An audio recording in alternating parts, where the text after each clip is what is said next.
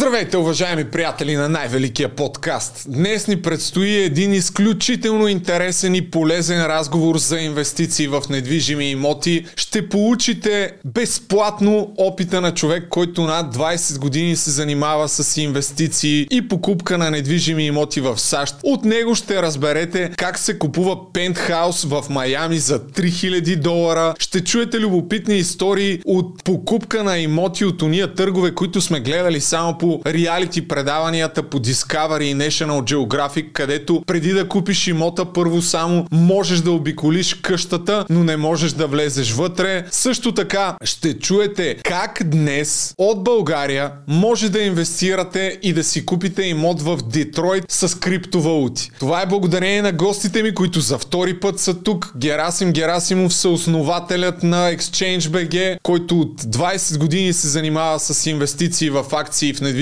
имоти. Валентин Михов, бивш национал по програмиране, който днес е един от пионерите, разпознал потенциала на инвестициите в криптовалути, един от най-добрите консултанти в световен мащаб по децентрализирани финанси, занимава се с Angel Investing, наистина изключително ценни събеседници, които не всеки ден може да ги чуете да говорят, да говорят и да ви споделят такава важна информация. Всичко това е благодарение на партньорството ми с ExchangeBG, които, както знаете, са платформата за инвестиции и прекия път на криптовалутите в България. Ако искате да инвестирате в криптовалути, направете го през тяхната платформа. Ползвайте моя affiliate link, за да си направите регистрация и да направите първата си поръчка на ExchangeBG и ще получите сто бонус точки. Тази промоция важи до края на април. Тук от тази страница може да видите по какъв начин се калкулират бонус точките и колко бонус точки на колко лева се равняват. Както знаете, аз имам един експеримент, който всеки петък вкарвам по сто лева в Ethereum и в Bitcoin. В момента вече десет седмици минаха, т.е. вкарал съм около две хиляди лева, като инвестицията ми, както виждате, се равнява в момента на около хиляда и трийсет евро, т.е. долу-горе съм нула на нула, тъй като в последните месеци си няма кой знае какви движения на цената на криптовалутите нагоре и надолу. Като отново ви напомням, че е добре да си държите криптовалутите в хардуерен портфейл, а не по борсите. Аз лично ползвам Ledger. А сега преминаваме към разговора с Герасим Герасимов и Валентин Михов. Ще си поговорим и за фалита на банките, които през последните няколко месеца се случиха в САЩ. Ще разберете не от мен, тъй като моето мнение е без значение, а от тях дали се задава някаква огромна икономическа криза и какво да правим, ако се случи тя, и ред други интересни и полезни неща, особено историите за инвестициите в недвижими имоти са супер любопитни. Аз бях лично изумен, че вече наистина има възможност да закупите недвижим имот с токени. Така наречените Real World Assets се токенизират. Така че изслушайте разговора, наистина е супер любопитен. Интересен. Господа, благодаря ви, че отново сте тук.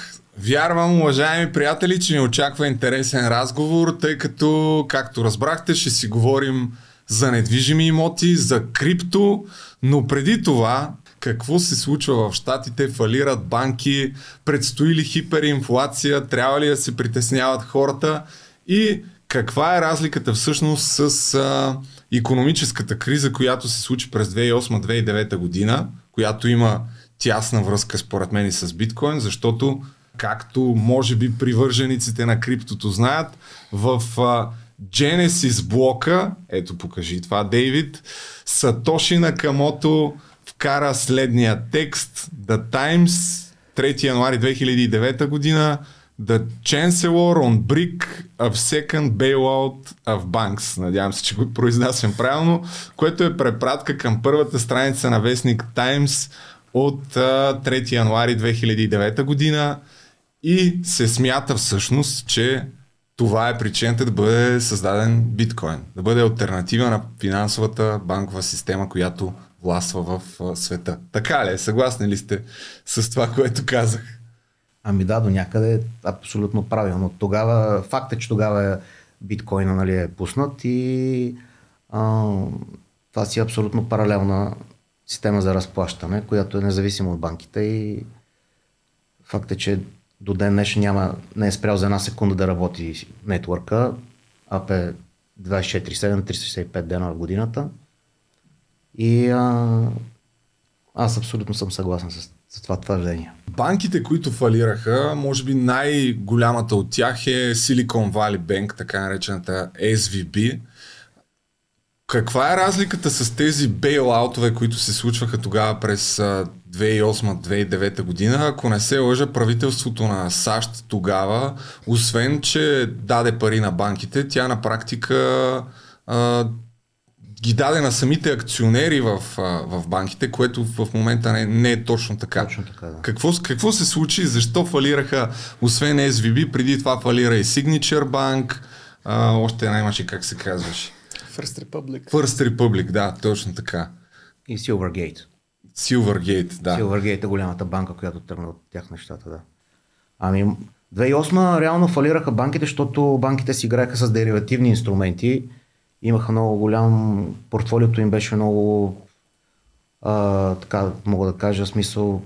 Много токсично стана, защото а, бяха раздали заеми, които не бяха добре... Uh, бекнати с... Uh, нямаше добро покритие и uh, се стана много голям срив uh, поради тази причина и тогава Националната банка трябваше да... Федералния резерв трябваше да ги бейлне аут, така да се каже, защото това е система, систематизиран риск, системен риск се наричат, нали, смисъл тези банки. Ако едни от две-три от големите банки фалират, в Америка може да стане революция, защото хората ще губят всичките пари. Те повечето хора ги държат в десетина банки.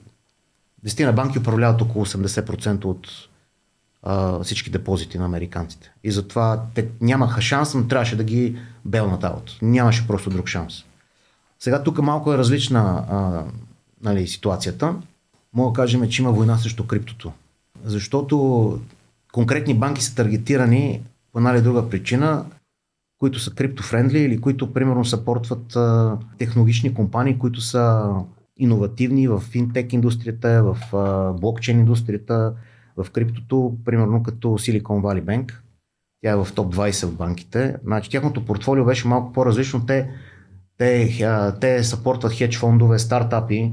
Цялата индустрия е насочена в, а, пак в тези технологични сектори на икономиката, които са най-бързо развиващите се. И най-перспективните. Другото, само извинявайте, да. прекъсвам, което видях, което според мен е от особено голямо значение, е, че средният депозит в другите банки в щатите е около пет хиляди и триста долара, докато в Silicon Valley Bank е над един милион. Да, да. А пък фонда там, който покрива гарантираните връщания на, евентуално ако гръмне банката, на, на депозантите и на обикновените хора, покрива до двеста и петдесет хиляди долара. Тоест, клиентите реално на Silicon Valley Bank, огромна част от тях щяха да загубят милиони долари. Да, и това е горе-долу. Те Federal Reserve направиха анализ този уикенд, който трябваше да вземат решение дали ще ги бейлнат аут или не, или частичен бейлаут, както направиха, да покрият депозите, защото реално това са е, хедж фондове и корпоративни клиенти, които са, както се казва, гръбнака на технологичната индустрия в Америка.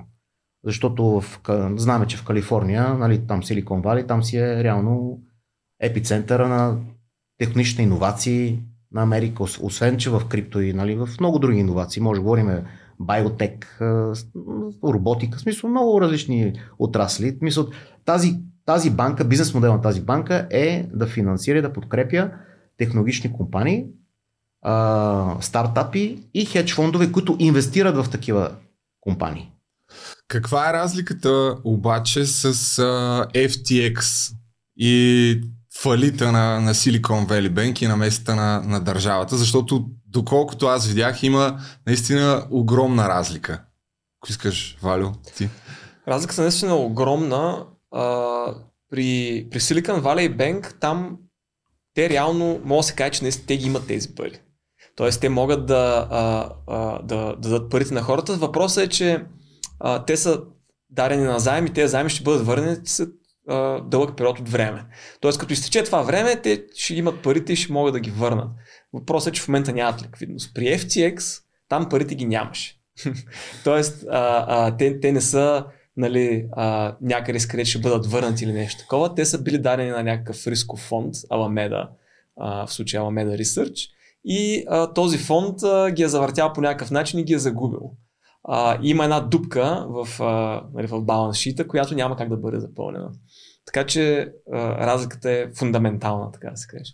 Другото нещо обаче, което аз забелязах и което според мен сега нараства недоволството в, на обикновените хора в банките, е, че всъщност а, така, тук съм изкарал от видеото на Кофи Зила а, една статистика, че малко преди да фалира Ес Ви Би банк, в крайна сметка Си И О-то на банката е продал неговите акции за над три милиона, ако не се лъжа. Си Еф О-то също е продал трийсет и два процента от акциите. Тоест те са знаели какво ще се случи и са се възползвали от това нещо да, да, да не останат без пари. Тъй като а, правителството на САЩ а, всъщност връща просто парите на депозантите, но не покрива загубите на самата компания на, на банката, нали така? Да, не, не покрива загубите на, на акционерите и на, на бондхолдерите, тези, които държат облигациите, покрива само депозитите.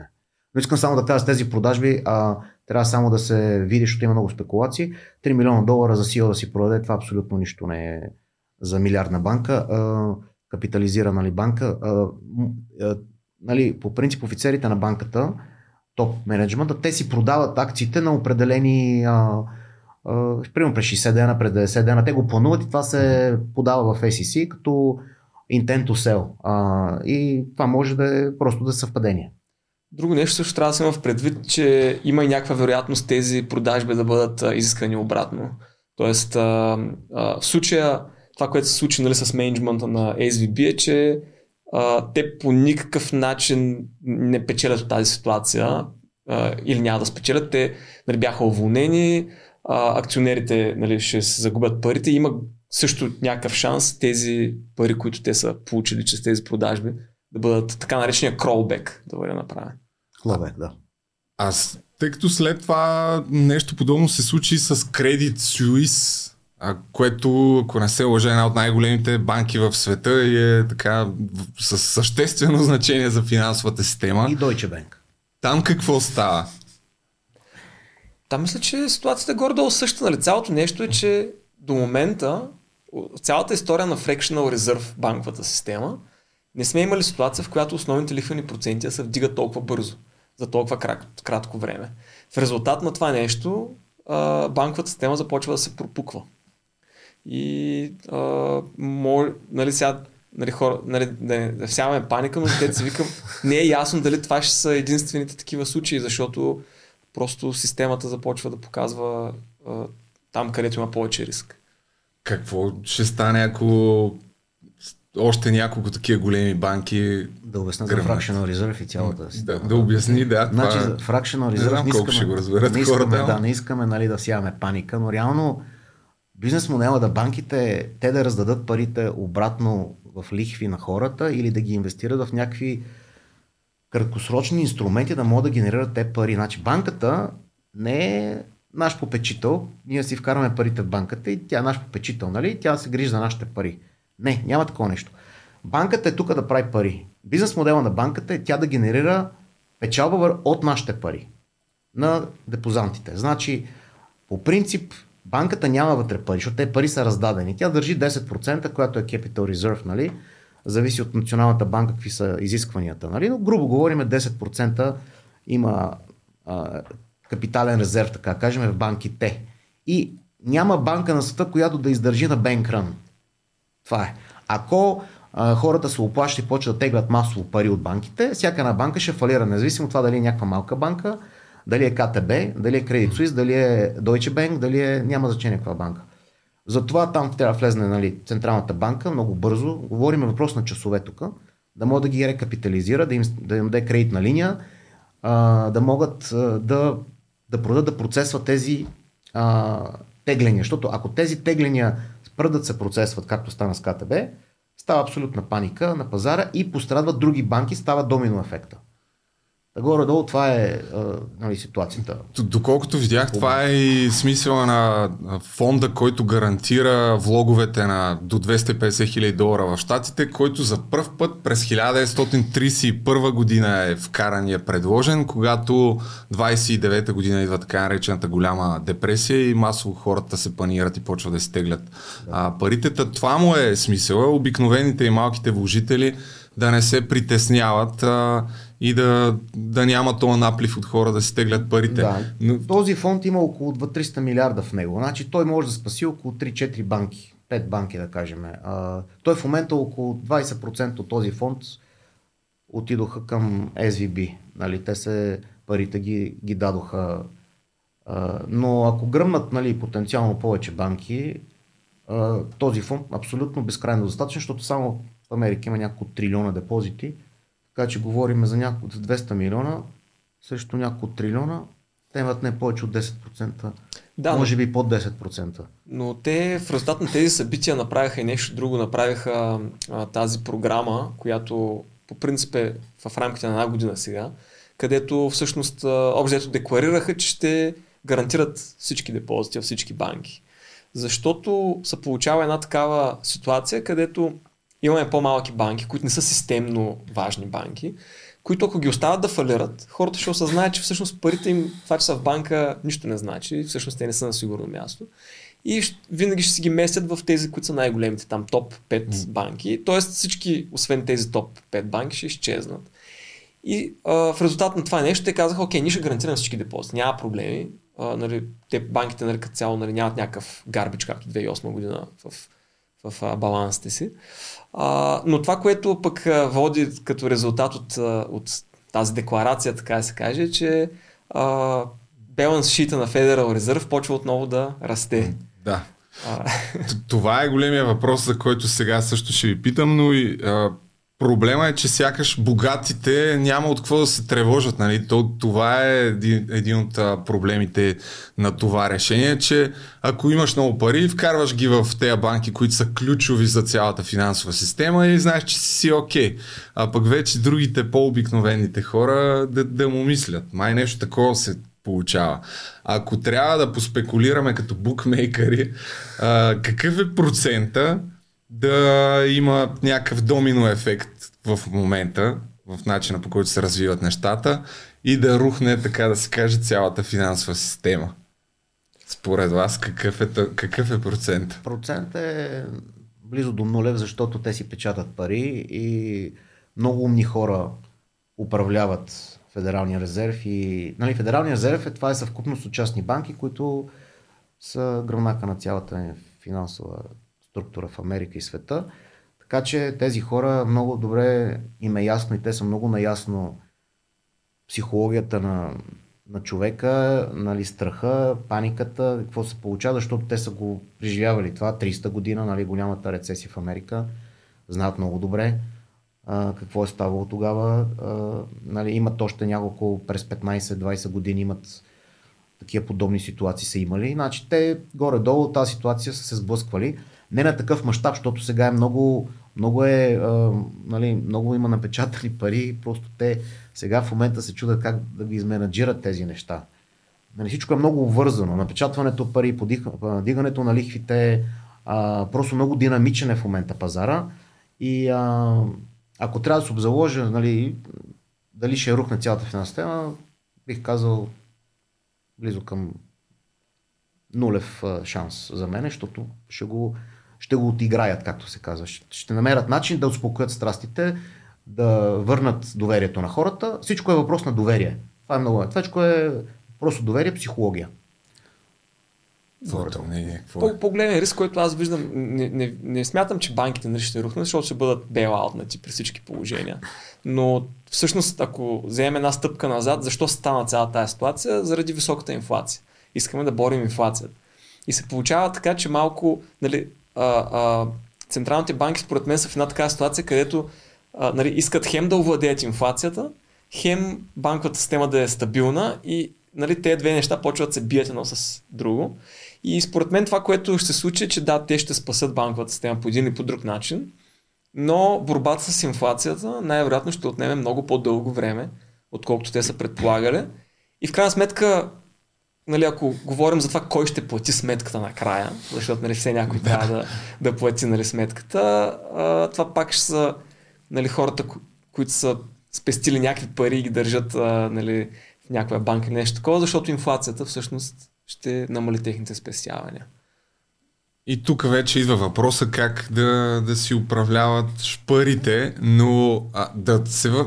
каза, ще се върна на това нещо, с което започна, че изглежда сякаш има война, банките имат война с а, криптото, защото нали, точно тези банки, които са фалирали, имат а, големи, държат на големи криптокомпании парите. Но какво според теб ще се случи на този фон и надежно ли хората да инвестират в крипто, ако банковата система води война целенасочена според теб с крипто? Да, твоята целенасочена е войната, защото а, банките виждат нали, криптото като, нали, като заплаха, защото това си е паралелна банкова система.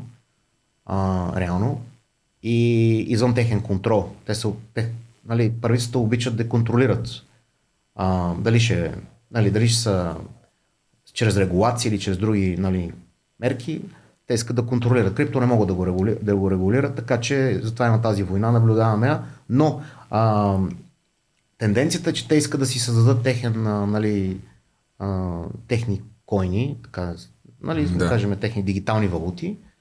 И а, затова искат а, да ограничат, ако може, а, on and off ramp. Значи, какво значи това? Това е реално да могат а, да ограничат а, а, трансферирането от фиатни пари, които са нормалните пари, които всички познаваме, в, в крипто, дигиталните активи. Нали? Искат да ограничат по някакъв начин а, тези банки, които предоставят тези услуги. Най-големите банки, които предоставят услуги, са в Америка, тези три банки, които фалираха, те реално а, на, на всичките големи корпоративни играчи, те процесват всичките транзакции. Нали, това са милиарди долари, които се процесват всеки час. Нали, да кажем го най-големите борси, дали е това Coinbase, Gemini в Америка, това са най-големите борси. А, и а, това е едно, че те примерно а, затварят сметките, които на, а, на фирмите, където си имат корпоративни акаунти тези банки. Другото е стейкинга, който предлагат така наречения нали, пасивен доход, ако държиш определени койни. А, наложиха глоба на Kraken, а на, в, с Coinbase може би ще има също а, да, някакви споразумения. В момента може би правят извън съдебни споразумения нали, и така нататък. Binance, а, Binance ги да имаше в миналата седмица. А, BitMEX а, също една от големите борси. Те даже мислят да затворят из, изцяло американския пазар заради наложени глоби. Те им наложиха от порядъка на а, колко беше към шейсет милиона глоба, мисля, mm. че от преди няколко дена също. Yeah. Значи това са неща, които се случват отзад а, а, в, нали, в а, бекграунда, които това си абсолютна война срещу криптоиндустрията. Отделно да. В Европа новата регулация MiCA ще се влезне тук гласуване, ще влезне, ще регулират стейблкоини и така нататък. В, в Англия наблюдаваме затваряне масово на фирми, които се занимават с криптовалути, ограничаване на хора на купу, за купуване на крипто чрез кредитна карта или банкови трансфери. Така че това е глобално, бих казал, Западна Европа и Северна Америка. В Азия нещата са малко по-различни. Може би натам ще има определен тенденцията малко шифта ще мине на там като по-либерален пазар. На този момент това наблюдаваме, защото преди, малко, преди няколко дена се върнахме от Хонг-Конг и там, там пък ще има нова регулация за крипто от първи юли за криптоборси, което ще даде възможност да се отворят банкови сметки и да се използват нали, тяхната банкова система за on and off ramp към борсите. Ти как, в този смисъл какво очакваш да се случи с цените на водещите криптовалути и въобще на криптопазара, защото всичко, което той каза, звучи доста притеснително. Реално наистина, ако банките спрат да отварят а, сметки на големите борси и ти не можеш да си обърнеш а, криптото да го продадеш бързо и лесно, ако ти трябват някакви пари в живия живот, сякаш всичко приключва. Принцип, може ли да очакваме такъв черен сценарий? Аз не вярвам да се стигна до някакви ексцеси от сорта, нали, изведнъж а, да излезе някоя новина и хоп, нали, петдесет процента надолу да паднат цените или нещо е такова. Тъй като за тези регулации се говори от вече от доста време. А, нали, това е цяла информация, която а, пазара е, я, е наясно с нея. А, тук, нали, по принцип има две теории. Едната е, че по някакъв начин централните банки и политиците се опитват да а, а, нали, конспирацията, че искат да унищожат крипто, за да могат да контролират повече хората. Но всъщност, ако трябва да сме обективни, има го и момента, че ние, нали, като цяло доста застряхме в кръка, нали, в криптоиндустрията с всичките фалити в, с Еф Ти Екс, да. три Ар О Capital и така нататък. Нали, много пари от системата изчезнаха, много пари загубиха много хора загубиха пари и, нали, почнаха се обръщат към регулаторите да кажат, е, гледайте какво става тук, нали, защитете на от, от тези неща. И, нали, аз винаги съм казвал, че като цяло централните институции в криптоиндустрията имат нужда от някаква регулация, защото те без регулация поемат големи рискове. Както банките имат нужда от регулация в това да не... Както две хиляди и осма година раздадоха а, а, заеми на, а, на всеки общо взето, въпреки че той не може да върне този заем. От тогава, нали, има много строга регулация за това какво могат да правят. Така, а, според мен е редно и тези компании като, нали, Coinbase и а, а, BlockFi, дори Nexo, нали, като говорим, трябва да а, има някакъв вид регулация, който да контролира те по какъв начин управляват своите портфолиа, защото иначе са едни черни кутии. И те черни кутии, не знаеш кое има за тях и а, може да има нещо, което утре да гръмне и всички хора загубят парите. Аз ще опитам да разширя една идея рамката, защото в крайна сметка в глобалния свят, в който живеем, дори войната, която се води в Украйна и в Европа, има според мен отражение върху това нещо и тя е свързана с начина, по който работи финансовата система на света. Естествено няма аз в момента да ви обясня как работи финансовата система, но пък мога да ви покажа няколко видеа, които според мен е добре да изгледате. Ще се наложи да ги изгледате няколко пъти, защото със сигурност от първия път няма да разберете нищо, но в канала Principles by Ray Dalio, който, ако не се лъжа, е един от най-известните макроикономисти в света, първото видео, което е качено преди девет години е как икономическата машина работи в трийсет минути. Изключително добре направено видео с а, много добри визуализации и анимации. И второто е по-скоро а, от принципите, на, по които се сменя Changing World Order, какво ще рече, световното господство. Световния ред. Световния ред.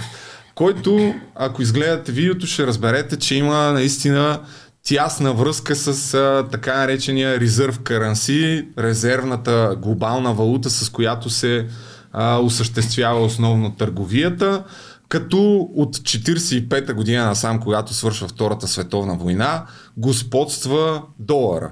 Но Китайската империя се опитва да и прави всичко възможно да а, намали това господство и сякаш в последните няколко десетилетия наистина вече се вижда ефекта от, от това нещо, че а, световната валута все още е долара, но нейното, нейната сила и влияние намалява с всяка изминала година. Тук пак от едно видео на Греъм Стефан, а, ако не се лъжа, това е обема на световната търговия, която се случва с ю ес долари. И виждате тук от две хилядната година насам до сега е намалява, може би с около петнайсет-двайсет процента, петнайсет процента, така ако се ориентирам грубо по да. тази графика. Та, а, тук излезе и една новина за БРИКС, нали, съюза между Бразилия, Русия, Китай, Южна Америка, Индия, които се опитват да си създадат а, тяхна си организация, която да търгуват основно с а, юан, ако не се лъжа. А, и има много, дали, неща, които, както и ти каза, са свързани. Със сигурност няма как в момента да начертаем и да дадем а, рецепта, кое е по- с по-голяма тежест от другото, но вашето мнение, какво се случва така в един по-глобален план? А, свидетели ли сме на размяна на световния ред, ако щеше и това долара да загуби своята сила? Ами, а, според мен сме свидетели, да, защото еднополярен свят е, нали, е след разпадането на, нали, там, на Съветския съюз, е еднополярен свят, в смисъл долара е хегемон, той е доминира в е доминирал, нали, в абсолютно всички видове търгови и са деноминирани в долари. Да кажем петродолар, има такъв, а, ако мога кажа такъв термин, който реално ця, цялата валута на петрола в света се извършва в долари. Значи това е създадено с помощта на Саудитска Аравия, когато американците на време са подписали договор с тях. А, и от тогава това е като стандарт. В момента наблюдаваме уронване на, на, на, на, на, нали, тези практики и, и тези процеси. А, част от тях ще се търгуват. Миналата седмица има подписан договор между Саудитска Аравия и Китай и търговията се извършва в юани. А, също а, между Русия и Китай пак ще се извършва в юани търговия на петрол и на други стоки. Така че а, а, има шифт, който се наблюдава, тенденция, изместване към диверсификация извън долар. А, и то, това според мен, според мен е доста добре, защото не може да се разчита на, един, на една валута, която правителството е свободно, американското правителство е свободно да си печати както си сметна за необходимо и безотговорно, както показаха по време на пандемията, защото те напечатаха няколко трилиона в рамките на двайсет и четири месеца. Аз и тук съм изкарал една графика, да, но да е точно тази, да, може и да не е, но това е едно от първите неща, които и тук вижда се дават в две хиляди и двайсета, когато започна пандемията, огромния скок, да, в печата. Според мен това е причината, основната причина света да се забърза да избяга извън, извън долара, защото те реално урониха престижа на долара, а, те го... А, реално икономиката на Америка не е толкова голяма, за да може това напечатване да го покрие. Защото трябва някакви, а, нали, трябва да има някакви зависимости все пак. До този момент, да кажем, инфлацията, която те, а, те а, чрез напечатване са правили до този момент, до преди двайсет двайсета, да кажем, е, може да я менеджират по някакъв начин. Нали? В смисъл има ръста на икономиката на Америка, да кажем, в, а, нали, технологично това е най- развитата държава и така нататък, най-развитата армия в света. В смисъл има някакво покритие, да кажем това нещо. Но това, което го направиха, абсолютно е, няма, то е без прецедент. И затова тези държави, които БРИКС плюс три-четири, които сега може би ще влезнат големите икономики, като Иран, Саудитска Аравия, а, плюс пет от БРИКС държави, те искат да си създадат друга резервна валута, която ще е юана. И това ще е алтернатива на долара. Аз гледах едно видео на някакъв управник в Кения, който казваше в някаква реч, а, скоро след няколко седмици ще има голяма промяна, ако държите долари, продавайте ги много бързо. Имаше някакви, да, да, такива, да, неща. Беше, да, да. В, то в рамките на забавното, но как, тези процеси, те със сигурност се случват в а, какви времеви рамки обаче, според тебе, защото А, нали, не е толкова бързо цялото това нещо. А, според теб, в какви времеви рамки китайската, да речем, империя и юана ще пребори долара, което то дори не е толкова просто, защото пък Китай и Индия, въпреки че участват в БРИКС, те си имат там други а, принципи на, на войни, разни такива притеснения, а, чисто и на териториална база и така. Да, да, ти какво мислиш по този въпрос? Поред мен е въпрос на години а, този процес да се развие. За разлика, нали, видяхме а, спекулации а, в интернет, как, нали, едва ли не хиперинфлацията за долара ще дойде след деветдесет дена. А, Белажи, един много известен а, американски инвеститор, дори а, започна да се обзалага с хората, че едва ли на цената на биткоин след деветдесет дена ще стане един милион долара. Според мен това е пресилено. Тези процеси ще отнемат а, години. Uh, и постепенно ще се случват, може би на по- по-бързо, отколкото се случвали до сега, за последните петнайсет години, но uh, не вярвам, нали, да става въпрос за месеци, по-скоро за години. Е, това е акаунта на този въпросния бал, бал, Белажи, Балажи. който Балажи, Белажи, не съм сигурен как се произнася, който, а... който дори вкара някакъв облог такъв, а, не знам с кой му го прие, заложи по един милион долара, че ако до деветдесет дни цената на биткоин не стигне един милион, той ще ги даде там на... на някой, но както вие тук преди разговора казахте, за него това по-скоро е като а, цен... маркетинг, маркетинг такса, да. Защото наистина се заговори изключително много за него. Да, той е милиардер, така че нали, такива облози мога да се прави нали, за, за, за публичният имидж.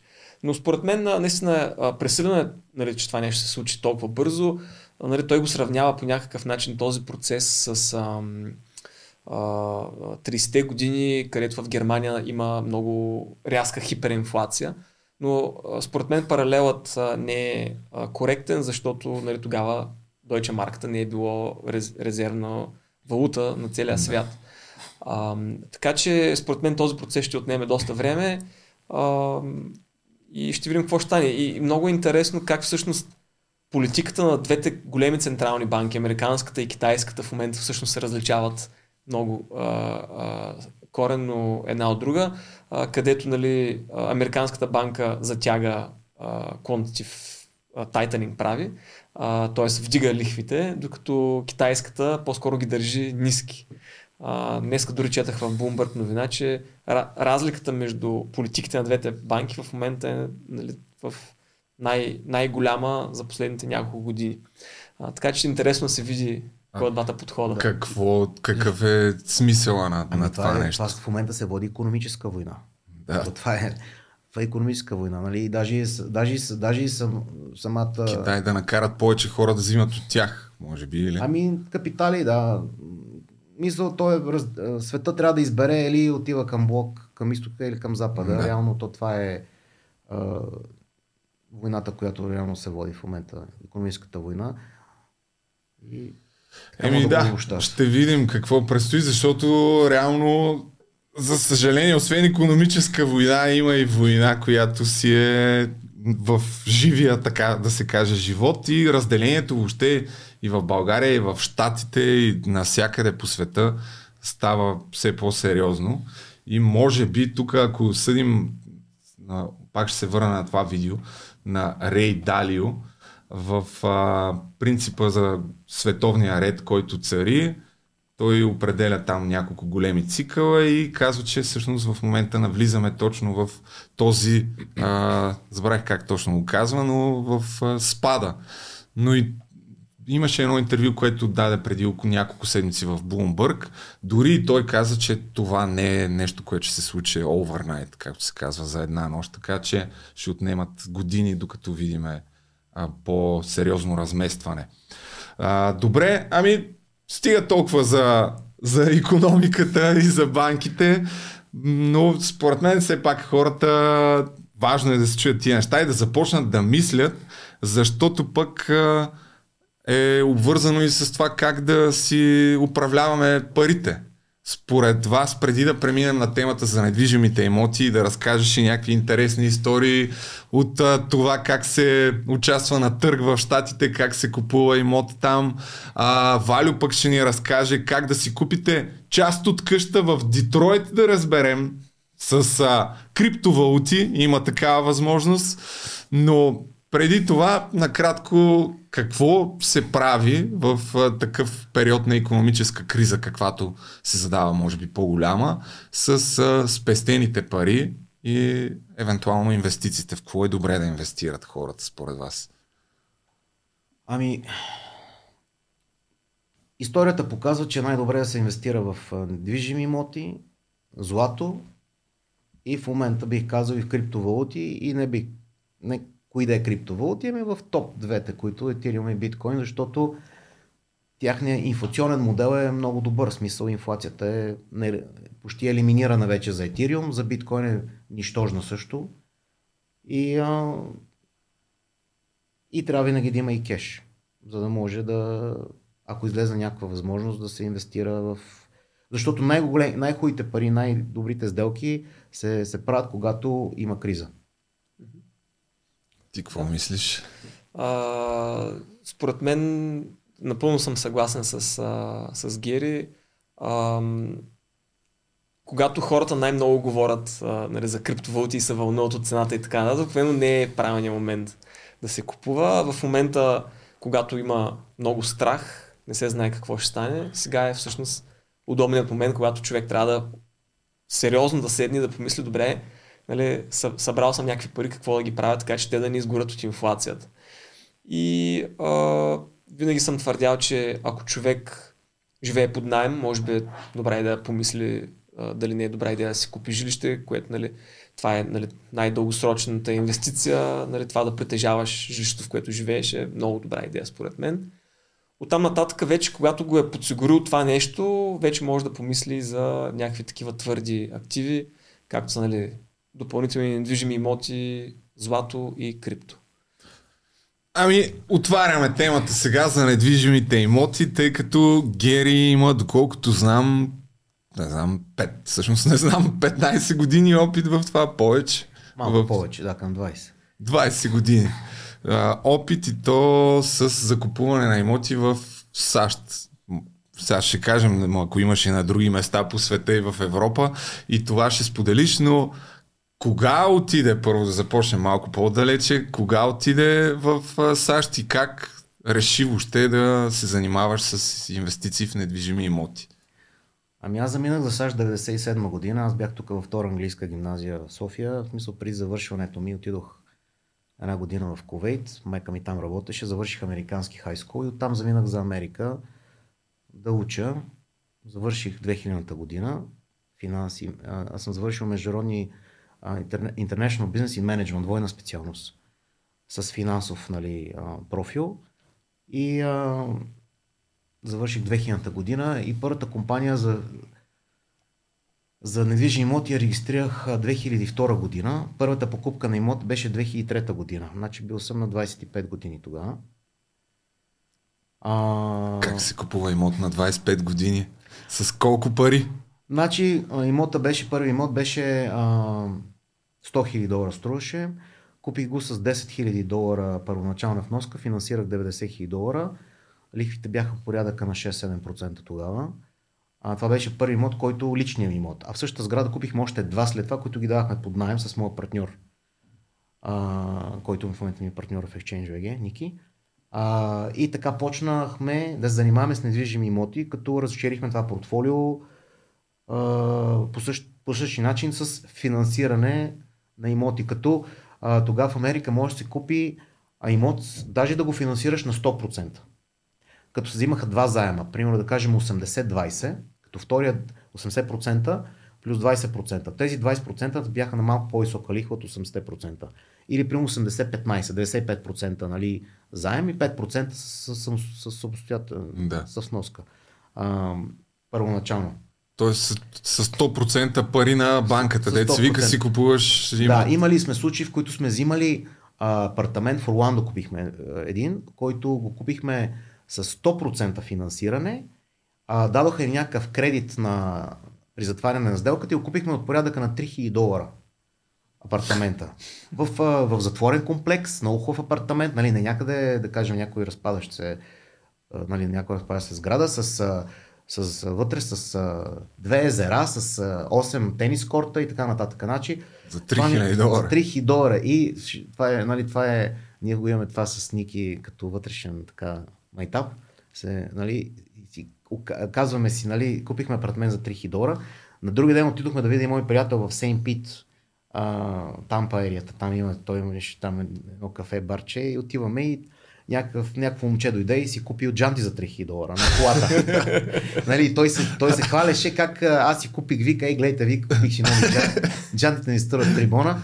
три хиляди долара и ние се поглеждаме с Ники и викам, викам братле, ние купихме викам, за три хиляди долара апартамент, на който струваше тогава от порядъка на сто и петнайсет или сто и двайсет хиляди долара а, в а, нали, затворен комплекс, който веднага ние го давахме под наем на следващия месец този апартамент. Това беше бизнес модела. Купуваме на, с заем, леверидж, взимаме пари от банката, защото нямахме наши собствени пари, да. Много малко пари и го даваме под наем. После цените като растат, правиме рефинансиране на този апартамент, взимаме някакви пари и ги инвестираме на в други апартаменти. Стояхме си като една малка пирамидка. Ама тук сега хората ще кажат, чакай малко, как така апартамент без пари, апартамент за три хиляди долара, вие сте били някакви кредитни милионери, червени куфарчета нещо са ви давали там. Не, връзкари на ваши хора в банките, как така ще дадат без пари? Ами кредитната система в Америка е много развита. Даваха пари на заем тогава доста лесно, доста по-лесно от момента, от сега.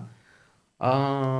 Това коя имаш... година? две хиляди и трета две хиляди и трета Почнахме. две хиляди и трета почнахме да инвестираме в недвижими имоти.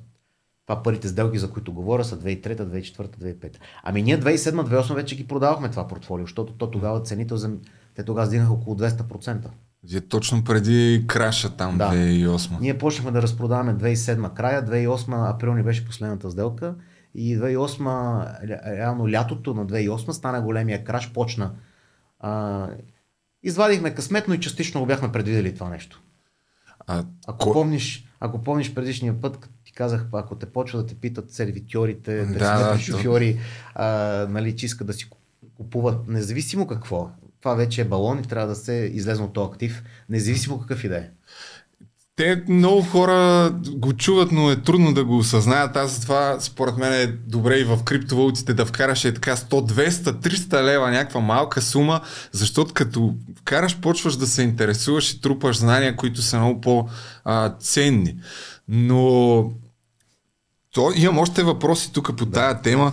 Кой ви открехна тогава две хиляди и трета година на двайсет и пет години за това, че въобще може да купите по този начин, ами... защото аз на двайсет и три, четири години Ами никой, ами никой не сам мисля за такива работи. Никой не ни е открехнал. Даже аз винаги съм се оглеждал да купа имот. Аз като бях даже и студент, а, втори курс, съм ходил в съда да гледам как един търг минава, защото тогава трябва лично отидеш в съда, в West Palm Beach, там съм завършил, Флорида. А... Втори курс бях, помня, с моя, един от моите съученици, той беше украинец. Двамата отидохме да гледаме за какво става въпрос. Там съм бил тогава даже и на двайсет и една години Защото то, тогава няма интернет. Тогава почти нищо не разбрахме какво стана, защото стана много бързо. а, кой какви регистрации, кой какво направи, колко бързо какво се продаде, листове, такова нищо не разбрахме. Значи, но отидохме да видим. Нали, факт е, че проявихме интерес. След това Uh, имах uh, такъв, uh, те, това, мой партньор ме се шегува с мене до ден днешен. Имах при първата ми сделка, аз ще да си купа апартамент, беше за двайсет и седем хиляди долара в един много хубав квартал, но в по, uh, по-лоша, по-лошо комюнити. Квартал е хубав, а, но по-лошо кой, по-стар. Град? В, uh, в Майами, северно, северно Майами, Авентура, Флорида.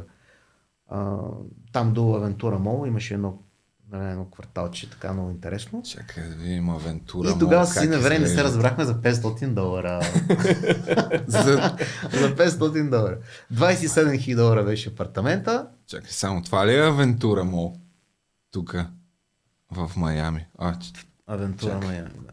То тогава е било различно. Да, със сигурност. Лошите квартали има тенденцията да станат хубави. Да, те, не, той никога не е бил лош квартал. Просто този, това комюнити, където беше, mm-hmm. по, беше малко по-ниско качество, нали, по-нисък mm-hmm. ниво на изпълнение, но като локация беше перфектно. И така, винаги съм имал афинитет към движимите имоти, абсолютно, както се казва, още от България, като съм бил малък, баща ми се занимавал, виждал съм, гледал съм сделки, чувал съм, гледал съм как се пишат контракти на пишещите машини едно време. А, и така нататък. В смисъл, това явно ми е генетично. Дядо ми е бил строител, а, инженер и така нататък. В смисъл, явно го имаме генетично. Аз го имам генетично това нещо. Другия така логичен въпрос, който според мен изниква в съзнанието на хората е сега какво портфолио от а, имоти управлявате? Ами управляваме портфолио с а, Single Family Homes. Значи това са еднофамилни къщи. Uh, като имаме и такива, които са мултифемили. Примерно да кажем в една малка сграда, два или три, четири апартамента. Uh, и това, е, това са, нали, отдадени под наем за пасивен доход. Работи ли тая схема? Тук в България аз не съм се интересувал толкова, да, но да купиш имот и лихвата, която плащаш, вноската, която плащаш на банката, да ти е по-ниска от найема, който взимаш. Нали? Това е идеята. Да, да купиш, значи, или тука, поне да е на нула. Да, тук има плюс и минус. Тук големия минус в България е, че а, цените много вече се качиха и доходността е падана около, може би, между три до четири процента. А големия плюс е, че нис... лихвите са още, са още много ниски. Защото в Америка в момента лихвите са шест, шест цяло и пет процента. Тук са още на три, две цяло и пет на три, което е, нали, на половина, което е супер плюс. Обаче цените, ако почнат леко да падат тук, вече закономерността ще, ще е по-добре да този бизнес модел да се приложи и тук. В момента а, просто доходността е по-ниска. Това е. В Америка може да се направят седем, осем, десет процента доходност, до дванайсет процента ако направиш супер сделка. А тук не може да минеш повече от четири, четири цяло и пет до пет. Мисля, че... Много е ниско в много България ниско, духността, да. Защото има много голямо търсене. А, в България така наречения а, а, sellers market, т.е. много по-добре е да строиш тук сгради да ги продаваш с много голям марджин, тъй като има голямо търсене. Хората, това е актива, в който искат да инвестират супер много. И това нещо натиска доходността много на ниски нива. След малко ще разкажеш за доходността в токенизираните жилищни имоти, но аз понеже така още ми се иска, тъй като смятам, че е интересно за хората, поне аз за пръв път чувам така някой, който се е занимавал с недвижими имоти в САЩ да разказва. Това ли е? Ти тук ми показа едно видео преди да почнем. На първия търг, който си присъствал просто като зрител, нещо подобно ли представлява обстановката? Отиваш да. Там и отзад какво в свободни хора да влизат и да гледат какво става. Да, хората се регистрират, взимаш си номерче, правиш си регистрация и а, можеш и... да надаваш за имоти. А какво се случва тук долу горе в момента? Тая жена, момент, примерно, каква е? В момента е, обявяват имотите, обявяват а, начин на плащане, обявяват процедурите, процеса, по който, примерно, имотите ще се представят, обявяват... А, нали, евентуални имотите, ако имат тежести, че общината не носи никаква отговорност, а, нали, колко време трябва да се изчака, за да се издаде нотариален акт, е такива неща, спринципно процесуални неща.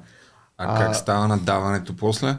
Наддаването е живо Жив... наддаване, лично, както го гледаме, както го знаеме, в смисъл, с номери го се наддава. Оказва се цена петдесет хиляди. Да. Аз, аз тогава, тогава, като отидохме, като бях студент, това беше първия път, но след това, като първата ми покупка на движим имот на такъв търг беше, на този специфичен търг, беше две хиляди и тринайсета година.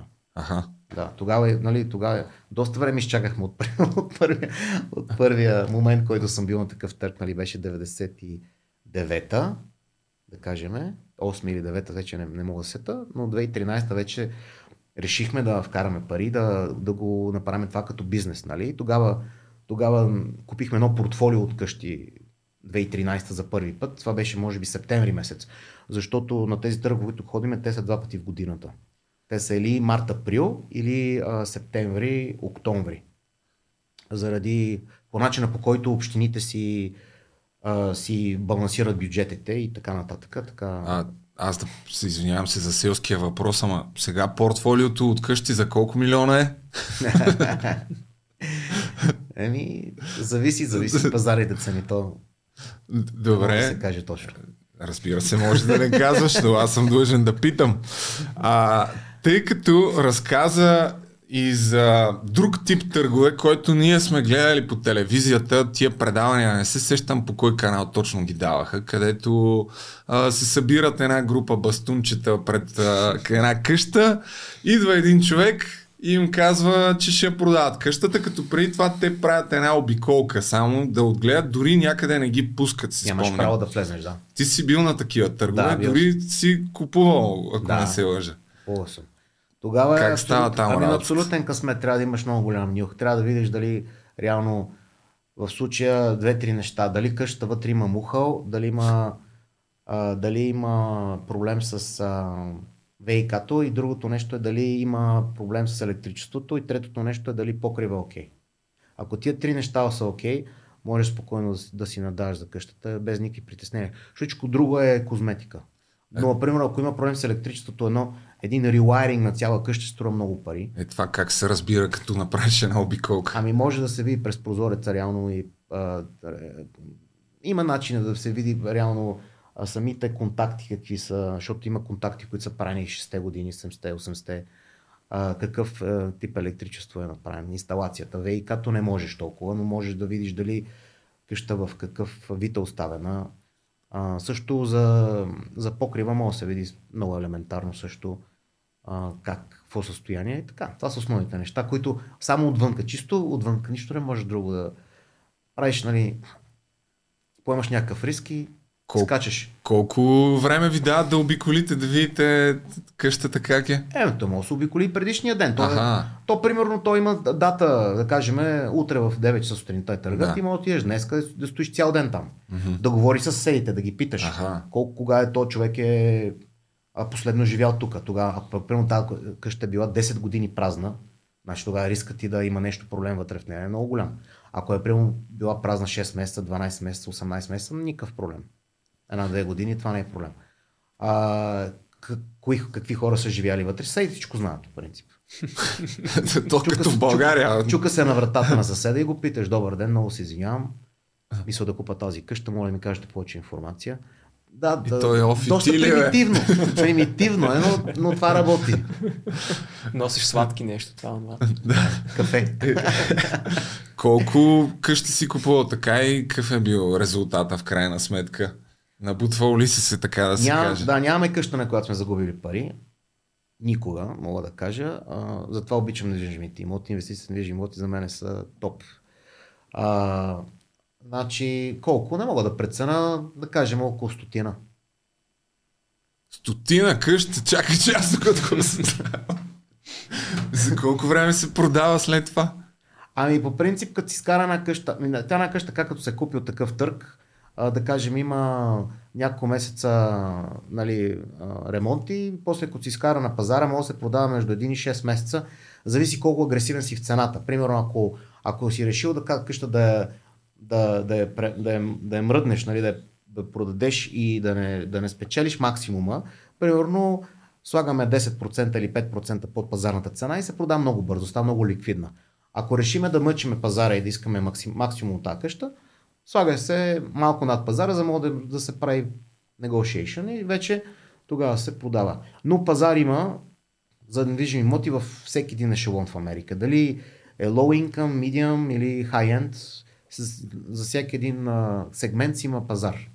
А две и там, трета, четвърта, кога сте започвали, къде ги намирахте тия обяви, защото тогава няма интернет?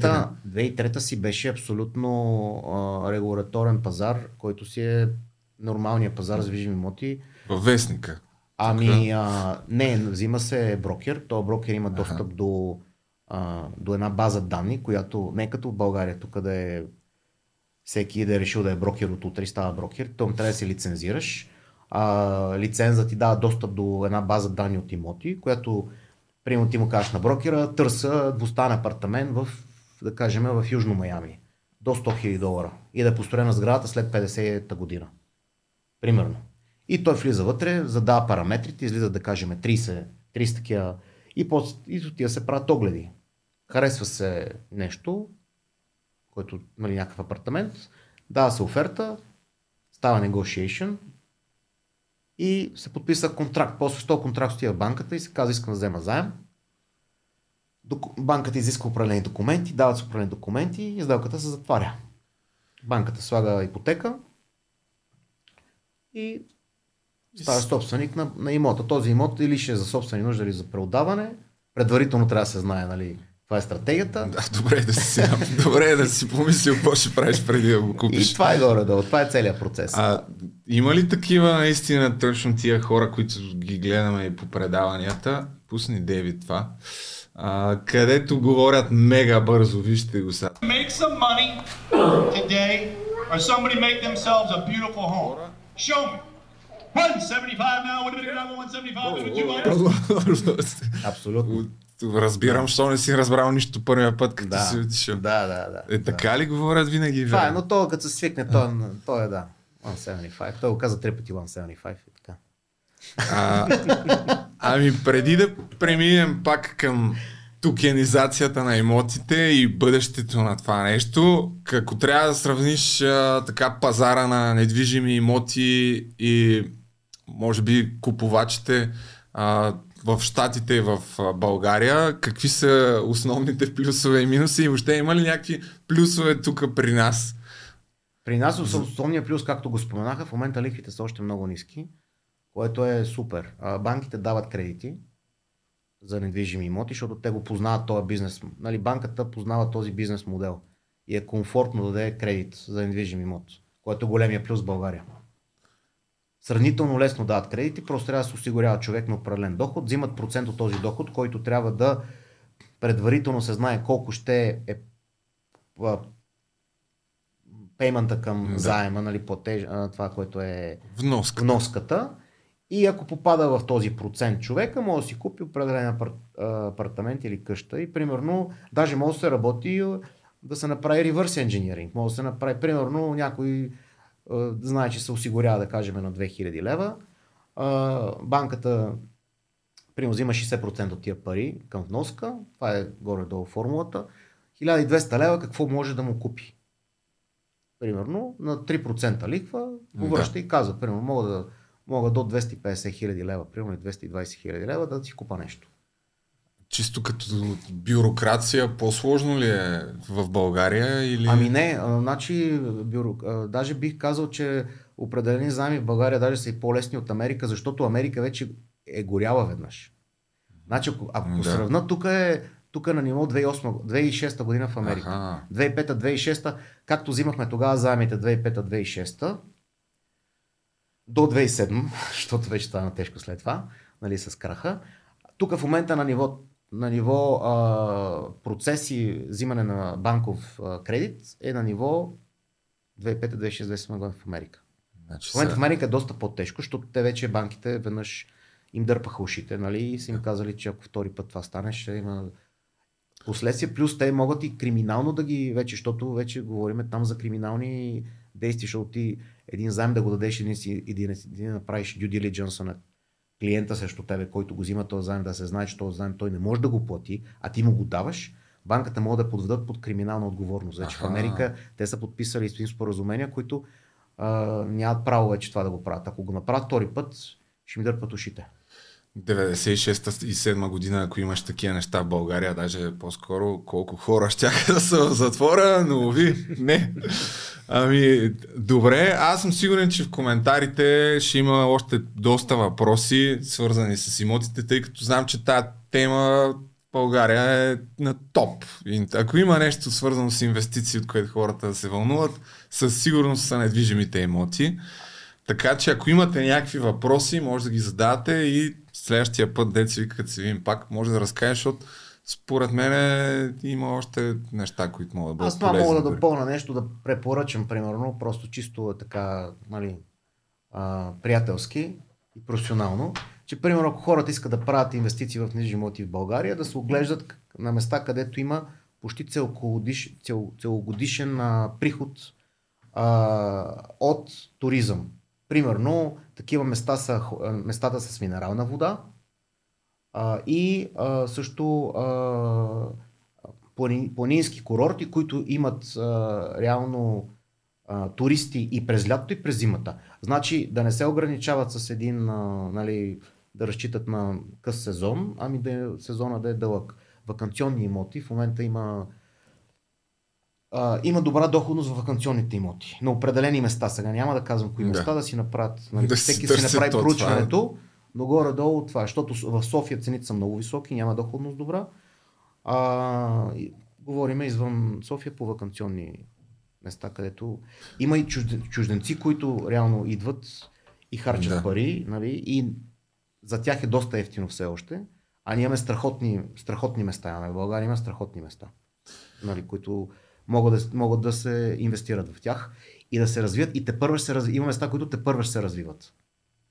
Еми, това мисля, че е ценен жокер на хората, които се интересуват от това. Човек, който само двадесет години се е занимавал с това нещо. Само, само двадесет. А, и Валю, който търпеливо слуша в рамките на десет-петнайсет минути, сега ще ни разкаже нещо, което според мен е не по-малко интересно, а именно токенизацията на Real World Assets. Как се превежда на български, пак ще ме хранят, дай на български, добре, как да го преведем това? Активи от живия живот, може би, не знам. Реална токенизация на реални активи. На реален да. актив, да. А, на и в случая става въпрос за недвижими имоти. Ти предния път, а, не знаех, изобщо не го бях чувал това нещо, а, разказа за един сайт, който какво прави? Направо ти разкажи, за да не се опитвам аз да го да. разказвам. Тук минаваме вече, нали, в, а, в модерния свят, така да се каже, а, нали, за следващата стъпка, поне според мен, при недвижимите имоти. И това е тяхното прехвърляне върху блокчейна. А, а, въпросният сайт се казва Realty а, и, и една компания, която съществува още от две хиляди и деветнайсета година. Дори не съм сигурен дали не са регистрирани, може би две хиляди и осемнайсета, но реално две хиляди и деветнайсета година токенизират първия, първията къща. И показва, че този модел всъщност а, може да работи. Какво правят те? Ето тук са къщички. Да. Какво, какво виждаме тук? Виждаме а, къщи, които те са токенизирали и са продали върху блокчейна, което какво ще значи това нещо? Те купуват една къща за, да кажем, сто хиляди долара, нали, опростено казано, въпреки че варират. Цените са между петдесет и милион и половина. Нали, ако става въпрос, примерно, за сграда с много апартаменти, може да стигне над милион а, цената. А, купуват една такава къща, после създават специална фирма, която държи собствеността на тази къща. И в а, документите на тази фирма е оказано, че тя издава дарен, дадено количество виртуални токени, които са върху блокчейна. Да кажем, ако къщата е била а, сто хиляди долара, те примерно създават две хиляди токена, всеки по петдесет долара струва. А, и това представлява едва ли не като, а, както акциите в компаниите, а, някаква част от тази къща. И тези къщи генерират някакъв вид кешфлоу или доходност, защото те се отдават под наем. От тази доходност се отдържат всякакви разходи, свързани с застраховки, а, а, менеджмент на, на къщите, а, данъци и така нататък. И каквото остане от този кешфлоу бива разпределен като дивиденд на всички, които държат тези токени. Аз да го кажа още по-просто, да се опитам, като общо взето купуваш си токени за хиляда долара, да речем, и ето тук сега това, което пише, това е доходността, ако не се лъжа, която е в рамките на година се изчислява, нали така? Точно така, да. И следно вкарваш хиляда долара и знаеш, че в края на годината ще имаш хиляда сто и шейсет, колкото е шестнайсет процента отгоре. Да, това е, тук тези проценти са малко заблуждаващи, мога да кажа, mm-hmm. а, нали, тъй като много хора ще кажат, абе чай, това, това няма да, как да е възможно. А, това, което те показват тук е доходността, която идва от а, найеми, която обикновено е между седем и дванайсет процента варира, mm-hmm. т.е. това е, нали, реалната доходност от найеми, които човек може да очаква, плюс това, че за последната година цената на тази къща се е покачила, да кажем, още девет процента, да. а, и общо става шестнайсет процента. Те го сум, сумарно. Да, т.е. те вземат в предвид това и как се е променила цената, като цената се определя, идва и независима, а, независима фирма, която се занимава с оценка на недвижими имоти и казва, ние тук като видим в този регион как се движат цените, преценяваме, че тази къща цената ѝ се качила девет процента тази година. Но това не означава, че ако една къща е токенизирана хиляда токена по петдесет долара, да речем, някаква малка къщичка и сто човека си купят тия токени, че могат да ходят там от време на време и да си почиват, нали? Да, да. Не, нямат достъп до къщите, но пък това е инвестиция и да. а, на фона на всичко, което се случва, е един алтернативен начин да си вкараш парите а, в нещо, което според теб има доста сериозен потенциал. Аз пак да напомня, че ти си един от най-големите така DeFi експерти, може би освен в България и в света, мога ли да кажа и в света, тъй като си консултант по тая тема на доста... Абсолютно, аз ще вълчвам за това. От доста време занимавам, да. А, пак да напомня, нали, национал по програмиране, човек, който много разбира от а, самата технология, и когато някакъв такъв иновативен проект а, предложи някаква услуга, ти проверяваш кода, че всъщност mm-hmm. това, което обещават, действително а, има покритие. Yeah. Но ето виж сега, аз отворих в YouTube, написах Realty и това е толкова ново, че може би едно от най-популярните видеа на, на тая тема имаше три-четири хиляди гледания. Yeah. Почти никакви а, гледания няма, но пък това, ако не се лъжа, са последните къщи, които са продавани и са токенизирани mm-hmm. и всичките са sold out. Тоест, сякаш вече, а то по какъв начин става целият процес? Те казват, ето купихме тая къща, ще има пак нещо като търг или краудфандинг, грубо yeah. казано, и хората могат да, да си купуват. За какъв период се изкупуват въпросните токени на един такъв имот в момента? В момента... Защото всичко има, е sold out. Да, има доста голямо търсене на тези имоти. Това, което аз съм забелязал, че ако а, те а, а, сложат в, а, тях, а, в пазара а, имот, който дава от порядъка на над осем процента, може би осем-девет процента годишна доходност, обикновено се изкупува в рамките на десет-петнайсет минути. А, може би дори по-малко, зависимост от размера на имота.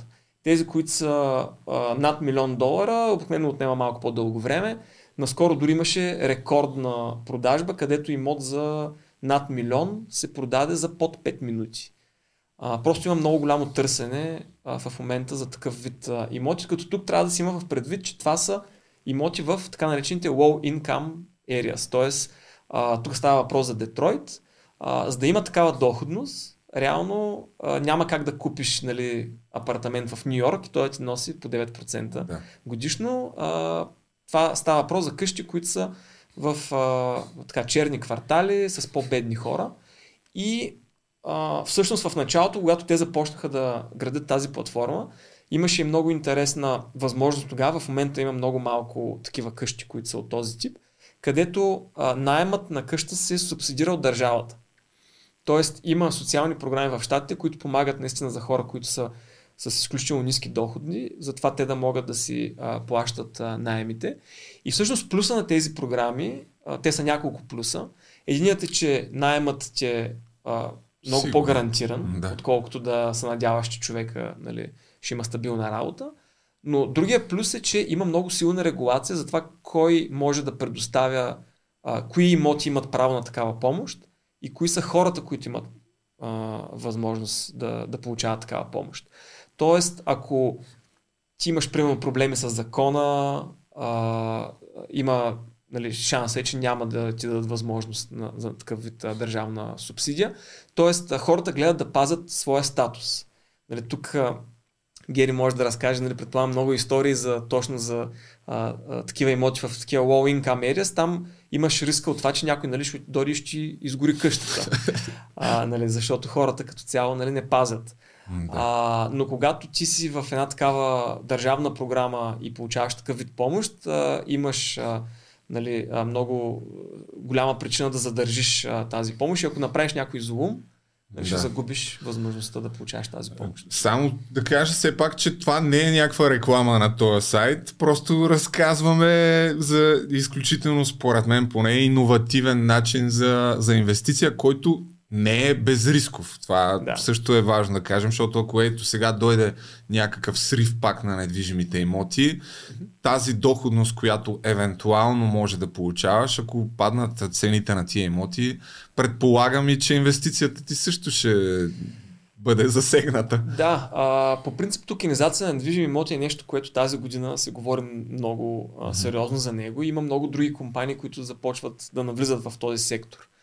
А, това, което трябва да отбележа като рискове, когато става въпрос за този бизнес модел, е това, че все пак тук а, ти трябва да имаш доверие на тези, които токенизират имотите, че те няма да ти продадат някакъв, а, нали, някаква труба с тухлички. Или една снимка. Или една снимка, да. Която а, така че има един такъв много сериозен момент на доверие, който имаш в това нещо, да. Репутационен. А, и а, реално аз преди въобще да, а, да, да помисля да, да, да закупя части от някакви такива имоти. Деци, а, какво, в колко къщички в Детройт си а, вкарал токенчета си взел. И кафе, от кога ти от кога за пръв път? От, може би две хиляди и двадесета. Ехе. А, или две хиляди и деветнадесета, може би дори. Може би две хиляди и деветнадесета беше пър, първите токенчета, които закупих. А, и тогава може би ми отне около два месеца да разучвам кои са тези хора, какъв е този бизнес модел, а, да преглеждам документите на тези къщи, да ги гледам в Google Maps дори. Съм ги обикалял да ги видя. Да. А, Еми... Има сайтове, където може човек да проучи дали тая къща наистина е била продадена, на каква цена е била продадена, кога.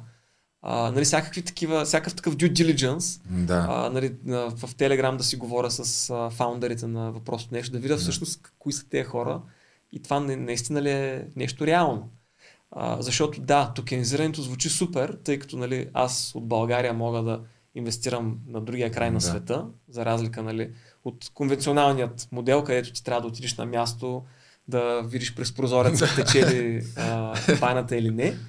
А, тук нали, получаваш а, много лесен достъп до, тези, а, до, до тази инвестиция, а, обаче трябва да си направиш пак домашното и да видиш дали наистина това е, това е нещо истинско. Специално за тази платформа, тъй като аз нали, вече се познавам с фаундерите, да. Тъй като дете се казва още от самото начало, нали, се запознах с тях и почнах да общувам. А, знам, че са много сериозни, но има и други, други платформи, които предлагат Кажи също нещо. Е да, да разгледаме. А, а имаш ли някаква инвестиция, която си направил тук в тези къщички, да не ти е донесла никаква доходност? Не. До момента? Не. А има ли някакъв спад, да речем, от две хиляди и двадесета до примерно през две хиляди и двадесет и втора? Има ли рязка да. Промяна в това, защото като си бил по-early adapter, сигурно е било по-доходно? Първоначално къщите, които те токенизираха, имаше такива, които даваха и по дванадесет процента доходност. Единствено от найема. Нали, тук mm-hmm. не говорим, въобще не, нали, въобще не коментирам нали, покачването на цената да. на, на самия имот. А, сега в момента вървят между седем и девет процента. Тоест за тези четири години, които са изминали, това, което според мен се е случило, че реално цената на тези имоти се е покачила. Бих казал, че наемите седят горе-долу на едно ниво в тези нали, low, low income, low income области. Yeah. Обаче цената на самите имоти се е качила, което всъщност намалява и доходността, която имаме върху тях. Защото ти са гарантирани програми за... Той използва гарантирани програми за плащане на наем от правителството на такива. Такива наематели има и те си стоят горе-долу на едни нива. А, кажи набързо няколко още платформи, аз ще ги отворя, но междувременно това ми се струва наистина като някаква супер иновация, която рано или късно няма как да не дойде в България, защото дава, на практика дава възможност на хората да инвестират в имот без да се налага да имат много огромни суми спестени а, и в същото време да да са инвеститори, да имат някаква допълнителна доходност. Смятате ли, че това нещо ще дойде и в България и какво трябва да стане, за да се случи, докато казваш само... Според мен, а, а, в момента реално не мога да се сетя за други а, окей, платформи, добре. Които да... Да, да, да не вземем по някой скам проект да, да, да, да промотираме. Да, да. А, според мен в България все, а, доходността е много ниска просто, за да има интерес. Uh-huh. А, за да има... Нали, аз това забелязвам и в тази платформа, когато те пуснат къща, която е нали, на седем процента доходност, много по-трудно ага. Се продава. Разгледай ли са се?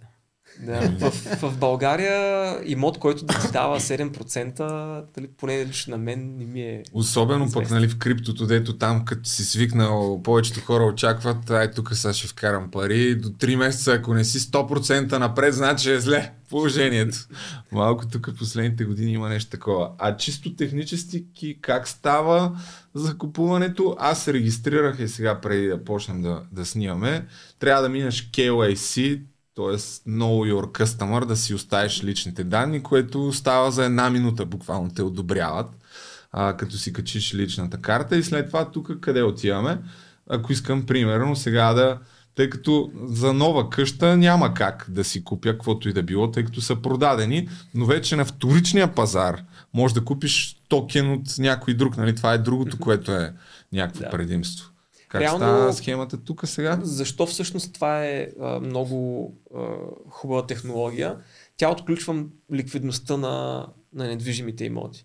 Имаш възможност вече да продадеш малка частичка от а, дарения имот, а не целият имот, да търсиш купувачи и така нататък, да правиш ага, а, нали, сделки. Можеш много по-лесно също да използваш тези токени като някакъв вид колатерал в а, DeFi. А, самите Realty пуснаха и платформа, която е а, клонинг на ей ви и, където имаш възможност а, да заложиш а, токените, които имаш, да вземеш а, да, да вземеш а, заем в долари срещу тях. А, да, а, тук трябва да е... се конектнеш wallet-а. Маркетс, ако отидеш на Markets, може да се видиш.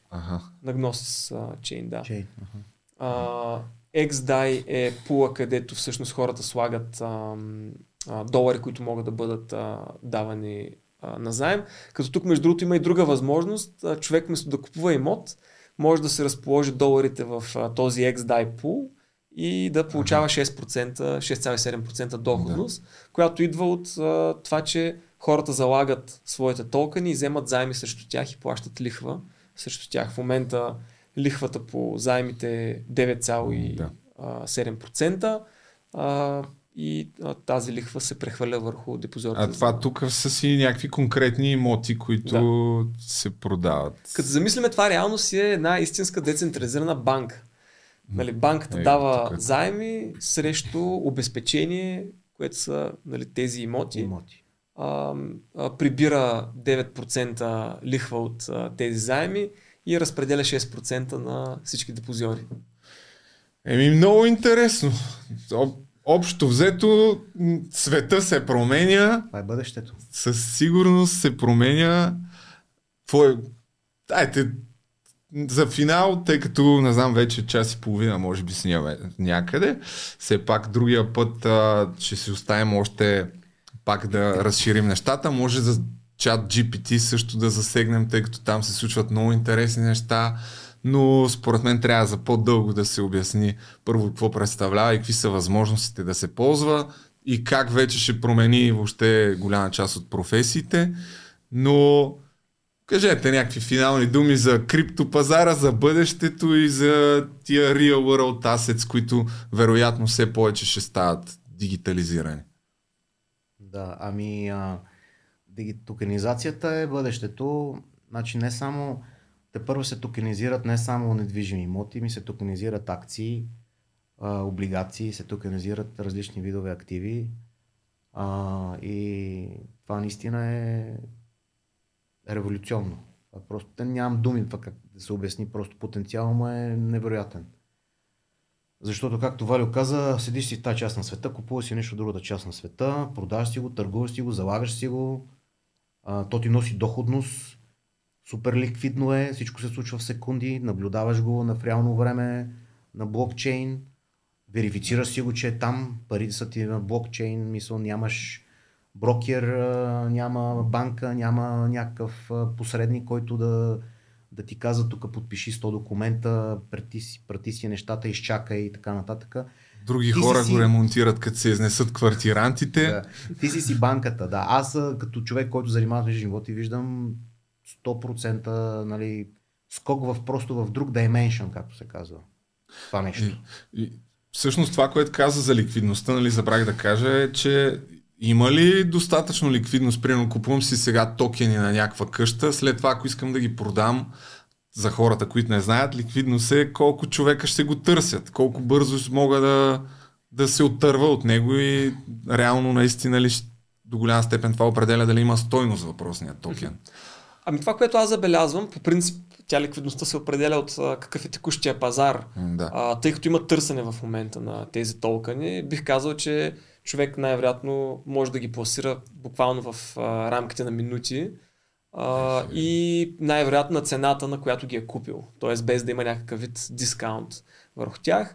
В най-лошия случай самата компания, която токенизира имотите, предоставя така наречената buyback програма, която ти дава възможност нали, те могат да ги изкупят от теб и после ага. да ги...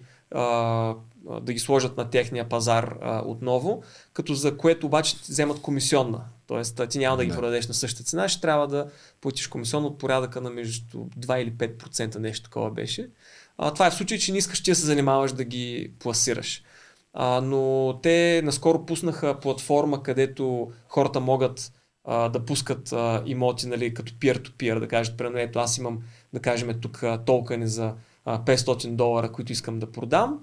Uh, нали, листвам ги на, на този пазар и от другата страна yeah. някой може да дойде да каже, а, купувам го това нещо yeah. и транзакцията се случва върху блокчейна веднага. Като маркетплейс. Маркетплейс, точно така. Ами добре, благодаря ви за това участие, мисля, че беше много интересно, поне на мен беше интересно, вярвам и че хората, които са гледали, ако имат някакви въпроси и коментари към вас, пишете ги в коментарите и следващия път може да го ползваме дори като някакви идеи за теми. И така. Чао! Мерси. Мерси. Чао. Чао, чао.